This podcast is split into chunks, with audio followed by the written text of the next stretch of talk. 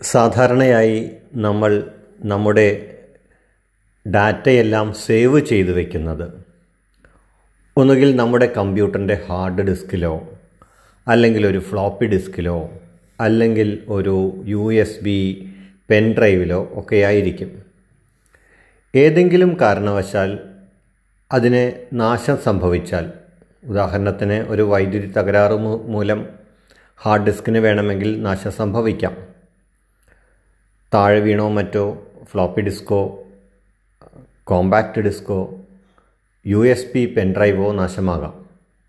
ഇങ്ങനെ നാശമായാൽ നമ്മൾ സംഭരിച്ച എല്ലാ ഡാറ്റയും നഷ്ടപ്പെടുന്നു. പക്ഷേ നമ്മൾ ക്ലൗഡ് സ്പേസിലാണ് നമ്മുടെ ഡാറ്റ സംഭരിച്ച് വയ്ക്കുന്നത് എങ്കിൽ ആ ഡാറ്റ നഷ്ടപ്പെടാനുള്ള സാധ്യത വളരെ വളരെ കുറവാണ്.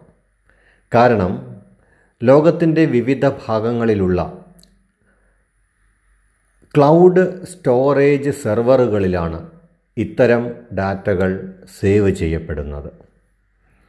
മാത്രമല്ല അതിന് അതിന്റേതായ ബാക്കപ്പ് സംവിധാനങ്ങളുമുണ്ട്.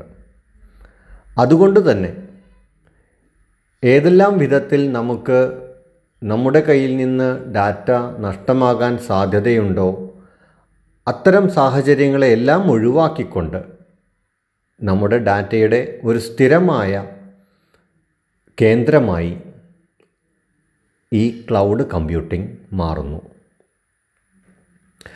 ക്ലൗഡ് കമ്പ്യൂട്ടിങ്ങിന് ഏറ്റവും പരിചിതമായ ഒരു ഉദാഹരണമാണ് ഗൂഗിളിന്റെ ഗൂഗിൾ ഡ്രൈവ് എന്ന് പറയുന്നത്. നമ്മുടെ എല്ലാ മൊബൈൽ ഫോണുകളിൽ മിക്കവാറും ഉണ്ടാകാൻ സാധ്യതയുള്ള ഒരു അപ്ലിക്കേഷനാണ് ഗൂഗിൾ ഡ്രൈവ്.